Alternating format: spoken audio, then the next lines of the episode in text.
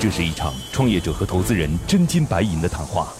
创业者要打动投资人，拿到百万至千万元融资；投资人要用专业和经验慧眼识珠。唇枪舌战中，又蕴藏着怎样的创投之道？欢迎收听《创业找崔磊》。找崔磊。工作这基本上是非常痛苦的。实际效果来看的话，其实并不能达到完全的这种效果。你有没有考虑过为什么没拿到投资？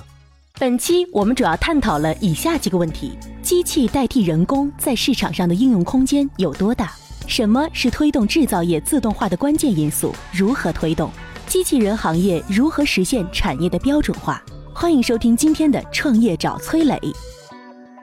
嗨，大家好，欢迎来到梦想加速度创业找崔磊，我是崔磊，有请出今天的投资人和创业者。今天投资人是来自于野木草投资的邓都。Hello，你好，邓都。啊，大家好。今日投资人邓都。杭州盐木草投资管理有限公司投资总监，金融行业八年经验，投资案例包括新景科技、瑞丽科技、甘草医生等多个 VC 阶段投资。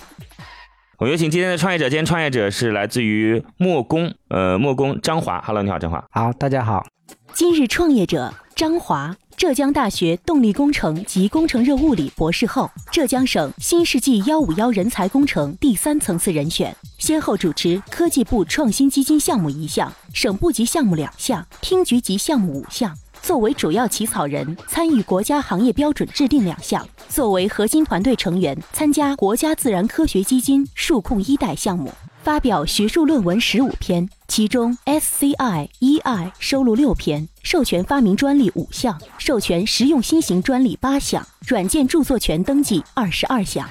他们给你这名字取的多自由度运动控制系统及机器换人解决方案，呃，这名字反正一听呢肯定是听不懂的啊，但是简单点来说是很容易懂的，嗯，就是我们所谓的工业四点零，嗯，就是把人换成机器人，嗯，对，对的，大家不要想到那个就是跟我们那个小时候想那动画片一样，说哎一群像人一样的机器人站在流水线旁边，不是那样的啊，对对对，因为所有的我们其实啊，今天我们看到洗衣机也是个机器人，对，就洗衣机就代替了你的手，但它不用长成长成人这样子嘛，对对是的，所以就是一个个的机械手臂啊，一个个的就是我们自己的那个就是传送带啊等等，是。包括摄像头对于产品的确定啊等等，这些都是机器人，是这这是一整套系统，一整套的系统就是就我们称之为机器换人。那在这个过程当中呢，其实有人工智能，但是最主要的还是标准化的设置。标准化设置就是你需要在这个时候做什么，什么标准，你需要下一步做什么。它其实是输入指令的。对，是的。那既然输入指令呢，其实就需要一个大脑。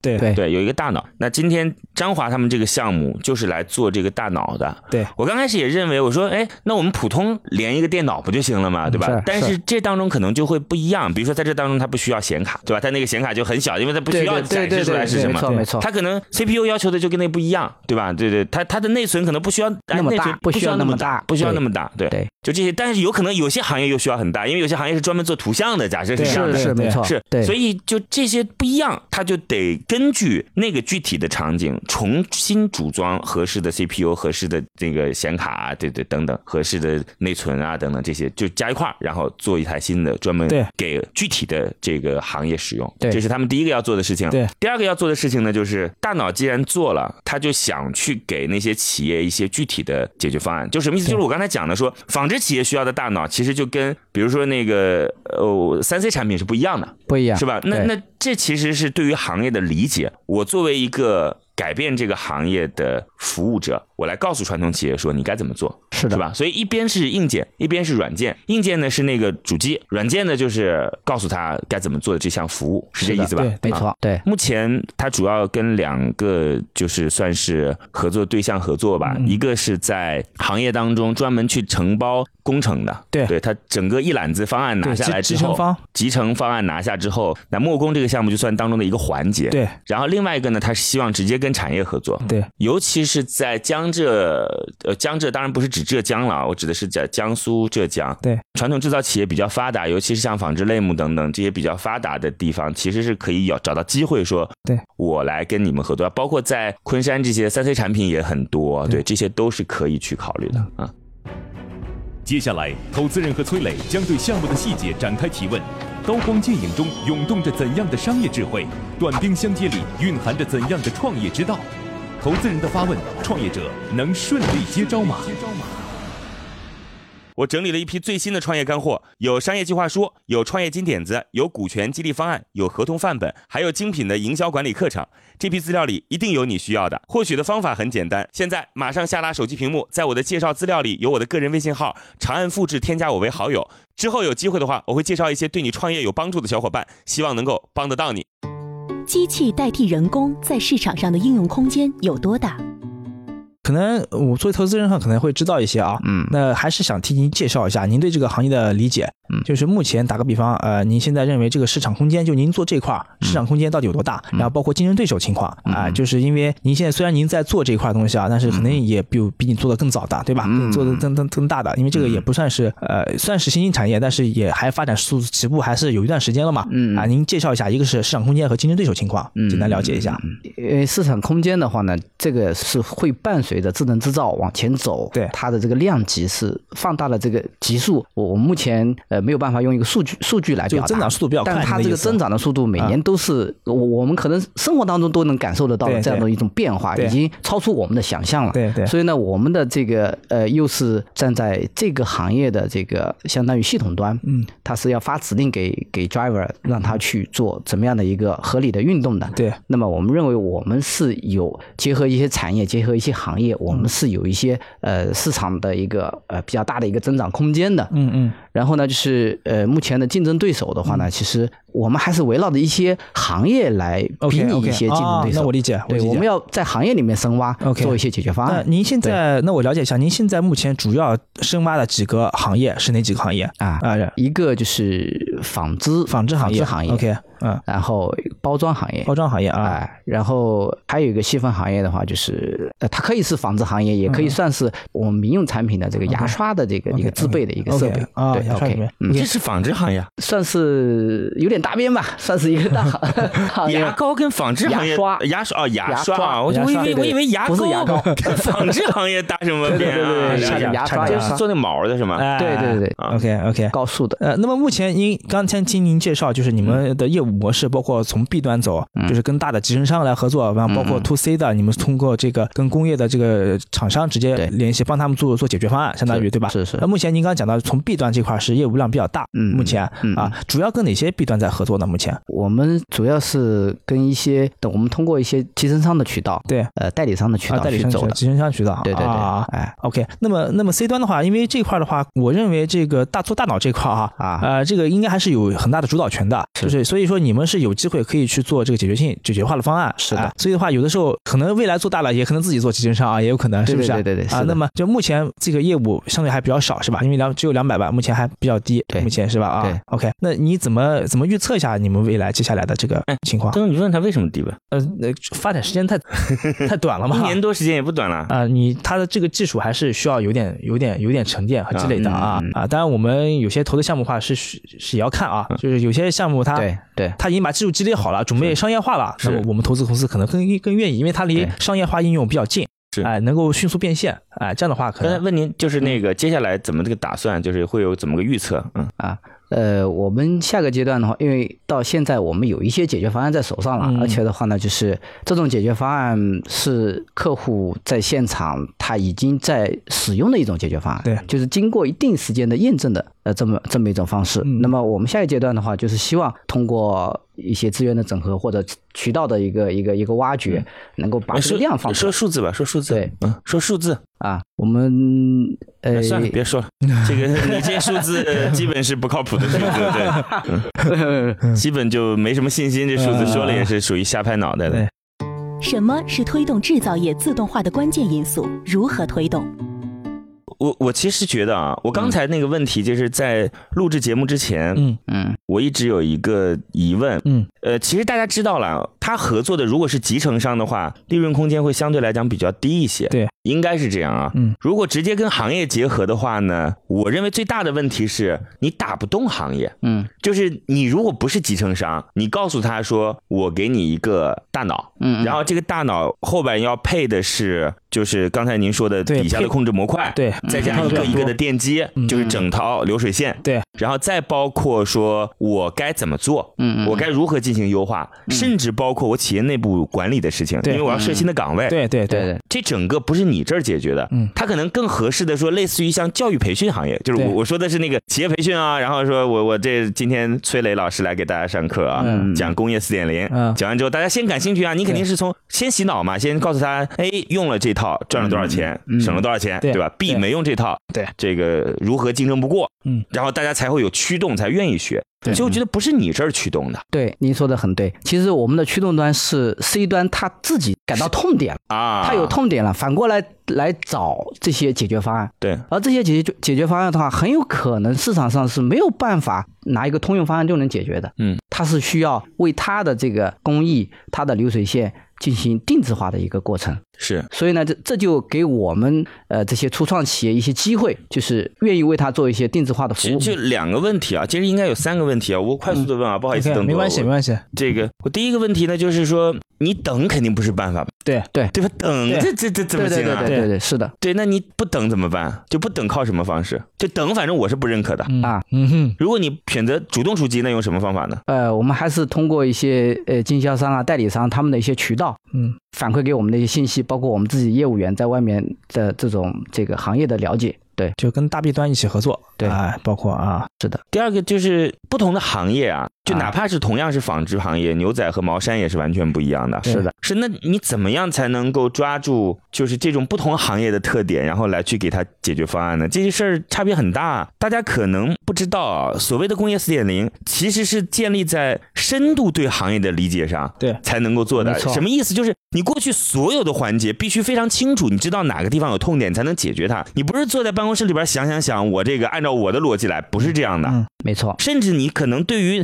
那个地方的气候，我跟各位讲啊，嗯，之前有一个行业，它因为要去做比较精密的这种 CPU，嗯，它呢因为放到北方去了以后呢，到了春天的时候有柳絮，那个柳絮呢就被飘到机器里去了，那个机器呢就每天用吹吹完了之后，柳絮又进去了，所以。你不但对行业要有深刻理解，你要对于那个就是地理环境都得要有场景，都得要有深刻理解。是的，对，所以如果是这个，你就得做一个非常密封的机箱，对的的盖子等等这样的我们叫 IP 等级。对对，所以所以就是你怎么才能够有这么深深刻的理解对不同行业？嗯，所以我们如果说是 To C 的这一段的话呢，我们会围绕着非常细细分的一个行业来做。是你就像您说的一样，我不可能任何一个行业我都非常了解它的工艺。想围绕哪个行业？啊啊，我们现在纺织、纺织包装，对，但纺织包装好像也是很大的类目。对，纺织包装也不是一个行业啊，是是是是非常大的一部，已经很大了。对，所以怎么才能够有这么深深刻的理解对不同行业？听一个小时的课程，不如和一群有实战经验的人讨论十分钟。在乐客独角兽创业者社群，你会认识两万多名来自全国各地各行各业有实战经验的优秀创业者。每天，他们都在线上或者线下活动中，对营销管理等实战话题展开讨论和模拟。在社群里，你除了高效学习、快速成长，更能找到各种资源、人脉、渠道、合伙人。现在马上下拉手机屏幕，在我的介绍资料里有我的个人微信号，长按复制，添加我为好友。我在社群里等你哦。机器人行业如何实现产业的标准化？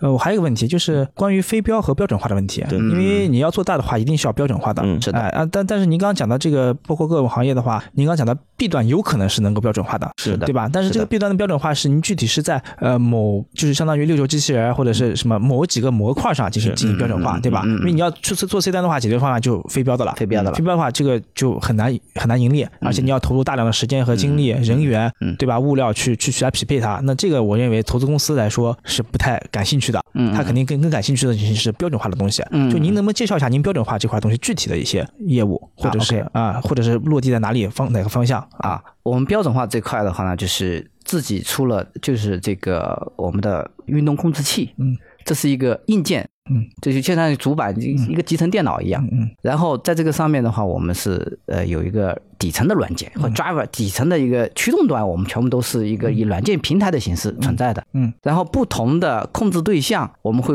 要一定程度的这个呃，我们叫 app 端的一个开发。嗯，那么定制完了以后，以这样的一种形式做行业的一个扶持啊，我不知道有没有表达清楚。呃，我解释一下这件事情啊，大家可以理解成为说，他们呢做了一个基础款的，首先是做了一个基础款的电脑，这个首先这个确定好，当然你要加个内存条什么的，要根据你的行业来。对，反正有加加减减啊，对对，基本上是要加的。是，这是一个。另外一个呢，做一个 Windows，假设是这样子的，在这上当中，我不是要输入吗，那我就得是基于一个系统输入，甭管它是个 DOS、Windows 还是就是我们那个就是苹果系 iOS，就是它得要基于一个系统来去输入指令。所以它现在做了两个事儿，一个就是一个标准款的电脑，对，另一个就是做了一个操作系统。对，这两个操作系统，这个操作系统是可以在任何的一个就是我们工业四点零的模拟环境当中，我来告诉他输入什么指令。对，对吧？未来可能会做得更加的清晰，不但能输入，可能还有我可以监测到每个环节的这个数据情况，知道哪里有问题等等。对对，是的。呃，我我我刚才其实问了两个问题嘛啊，我说我说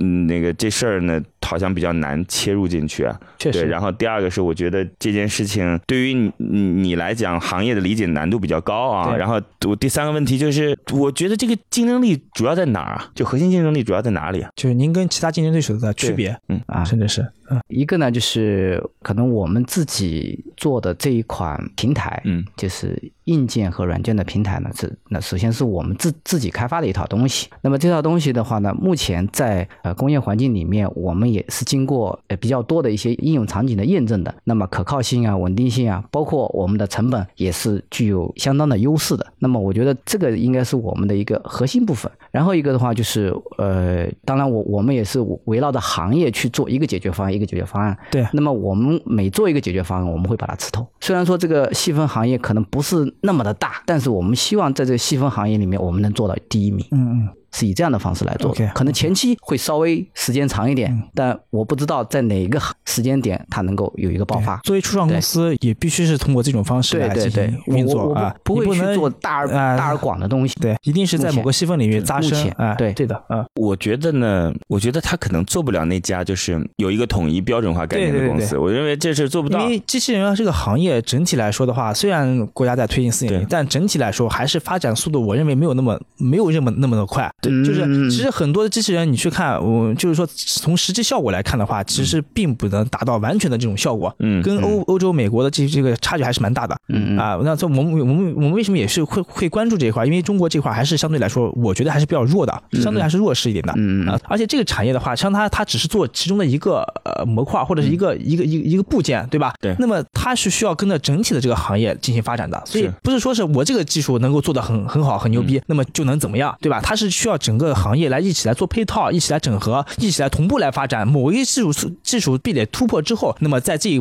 就围绕这个技术面可能有一些突破，但是其他技术没有没有没有突破，整体的行业还是起不来。所以你要真正要进行大规模的应用、大规模的场景，你必须要好多个技术，整体的这个技术一起来起来，才能推动整个整体的行业进行运作。嗯，就是伴随着产业的伴随着产业的发展。对，所以是这个这个他们这个问题是这样子啊。我我我我我想说几点啊啊，第一个事情是我觉得打法有问题。嗯，就我我我是觉得这样子，我们想想看。啊，就是一家如果说做企业培训的公司，告诉说我后边有很强大的技术支撑，嗯，这事听起来就还挺有意思的，你你你知道吗？嗯嗯嗯，就因为企业培训这事儿首先是洗脑的嘛，就是切入点这事儿在你手中，对吧？然后你跟别人的那话谁都会讲，但问题是我相当于是在服务的供应链端是有优势的，对对，这事听起来就感觉是不一样了，对对，嗯，对。今天如果你说我是一个做那个就是主机的，对吧？然后呢，我希望一家一家去谈，这好像就觉得说，哎，这个这个这个模式。就慢，你你懂我的意思吗？就同样的两件事儿，但是你你的表达方式和思路，但其实不是表达方式，这当中一定存在着一个打法的问题。嗯，对，这是第一个我想说的啊。我我认为这事儿反正您自己去考虑，您该如何建立行业协会，怎么把这群人拢在一起，我认为这才是核心优势。那当然，我一直是一个对技术不是很了解，所以显得没那么尊重的人。对对对，这点上希望您能够谅解。这是第一点。嗯，对。第二个呢，如果要做到标准化的东西，我认认为应该再往更下层走一些，就是它不是因为到你这儿已经成了应用级层面的事儿了。对对，更下层的东西，那就包括行业中的芯片，对吧？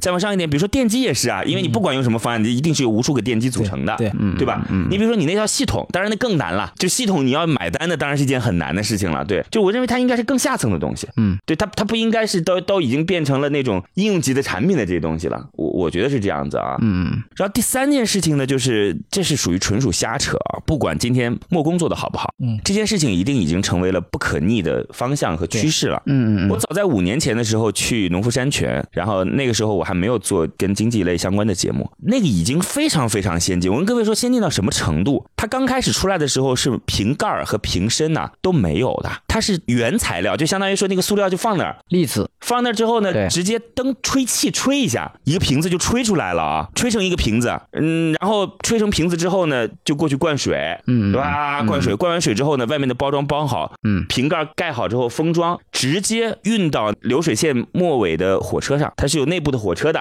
嗯嗯嗯，就是各个各个这个就是矿泉水码好，一垛一垛码好之后，机器车辆放到火车上，嗯，火车再呜呜呜开到前面去，嗯，然后再来进行最后的那个包装环节，嗯嗯，对，就全全自动的，对，整个工厂里一个人都没有，是的，这很可怕啊。但我想说这个事儿是什么呢？是人肯定还会有啦，人不干这个事儿就得去干其他的，嗯，所以我特别建议各位啊，今天我谈的这些肯定跟你的行业关系不大，但是你要知道，这个空出来的人要干什么？这样空出来的人，他可以去做机器人无法替代的服务行业。机器人无法替代的服务行业，主要第一个是跟感情有关。我说感情有关，比如说你这个剪头发、纹眉，这看似是个技术活，但其实是一个情感服务的事儿。对对对，我觉得这事儿是的。所以您要去考虑说，这些行业当中，未来将会有很多人参与进来。对你既要树立危机感，又要知道这可能是个优势。然后另外一个呢，就是要有更多精神文化的内容服务于消费者。对，这是人工智能和机械手臂没有办法代替的事情。对，大概是这样。对，很多时间有限啊，我们也就边说边扯。我说的比较多，今天很抱歉。嗯，您对行业肯定更理解了。嗯，我只是担心你们说出来的听的人不是不是多。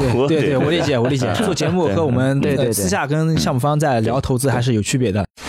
如果你想找到合适的项目创业，想找到靠谱的合伙人，想找到全国各地的渠道资源，想找到投资人，想找到可以投资的好项目，那么你就应该立刻加入到乐客独角兽的创业社群。现在马上下拉手机屏幕，在我的介绍资料里有我的个人微信号，长按复制，添加我为好友。乐客独角兽创业者社群和几万名成员，满足你对创业资源的所有需求。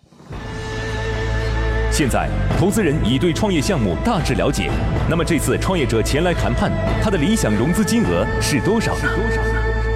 您看，您还有什么问题吗？最后，嗯，这轮是多少？估估值怎怎么样？价格？多少钱？需要钱干嘛？渠道啊，渠道建市场，建市场渠道。嗯嗯啊，主要是用于这个。OK，呃，三百万，三百万，百分之五。啊，百分之五啊，三百万百分之五。对，我我跟你讲啊，哎，我上次已经答应过一个人，我忘了。对，今天我再答应您一次。是这样，我不知道您那个跟服装、纺织等等行业当中的关联度到底有多高。就是我可以帮您介绍一个上市公司董事长，对，然后呢是在浙江地区，我节目里也就不讲了。嗯，呃，他主要是跟服装、跟供应链端紧密，非常紧密。但是浙商风云人物，对，嗯，他过两天呢要到这儿来，要来我们有一个专访，是，所以呢，我想你可以跟他聊一聊。他现在也在投一些类似于像您这样的项目，只要跟他那个产业链是关联的，OK，他个人会去投一些这样的项目。这个蛮好的，好的，这个确实蛮好的，跟您产业直接相关的这种产业投资还是蛮好的。是，所以可以跟您介绍一下。对，好，谢谢，那就是记得您提醒我了。OK，好吧，好的，谢谢。那您让我们表态一下？可以，好吧，我们有请。不好意思啊，这个严木草，我们真说的多，这个 没关系。你们如果有兴趣，接下来继续聊嘛，好吧？这可以的，没问题。来，有请严木草邓都给出一个最终的结果。悬念即将揭晓，投资人是否会对创业者 say yes？让我们拭目以待。我们来看一下邓都最终给出的结果是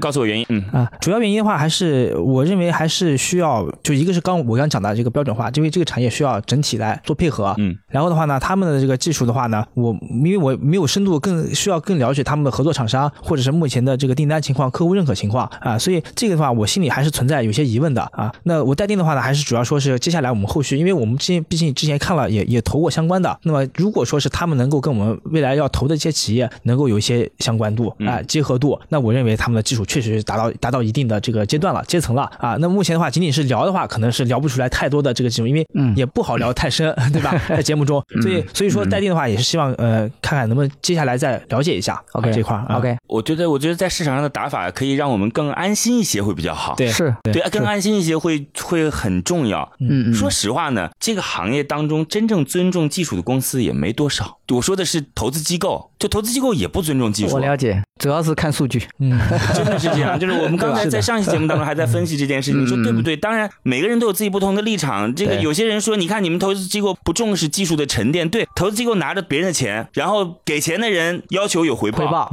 对吧？你说我投一个项目十五年才能有回报，那没有人愿意给你给钱啊。我完全理解。对这个事儿，不是投资机构说他天生就是一个很嗯没有沉淀，他属于心浮气躁，不是的，他最终其实是由你决定的，就是由这。这个这个国家的回报，那说实话，如果说都像美国的年，就是银行的年化收益那么低的话，可能大家也会相对来讲没有那么着急，对对对，是吧？在中国的各种年化收益 P to P 实在是太高了，对，他已经让你不愿意沉淀下来做这件事情了。是的，高速增长，这个这个也是我们做这个制造业的一个压力。对，但是他又是这样讲，你说 如果中国不是这样，那它就不是处于快速增长的阶段，对吧？对对，他毕竟他年化，它每年 GDP 到六点九，到现在都六六点九，对，那对。你那不能说年化只有百分之一，那你不是相当于是在亏钱吗？啊，对，所以这这是这是一个小矛盾的地方，这是一个时代矛盾，时代矛盾没有错对，它就是个时代矛盾。这个因为呃，邓总肯定了解，这个行业你没有办法去说。我跨越，我完全跨越，是是是，技术没有办法去做这个事情，但是资本又是主力的，对，他要快快速的回报，这个矛盾一定是存在的。你最好的方式就是那个坑蒙拐骗，我说的这个当然是比较，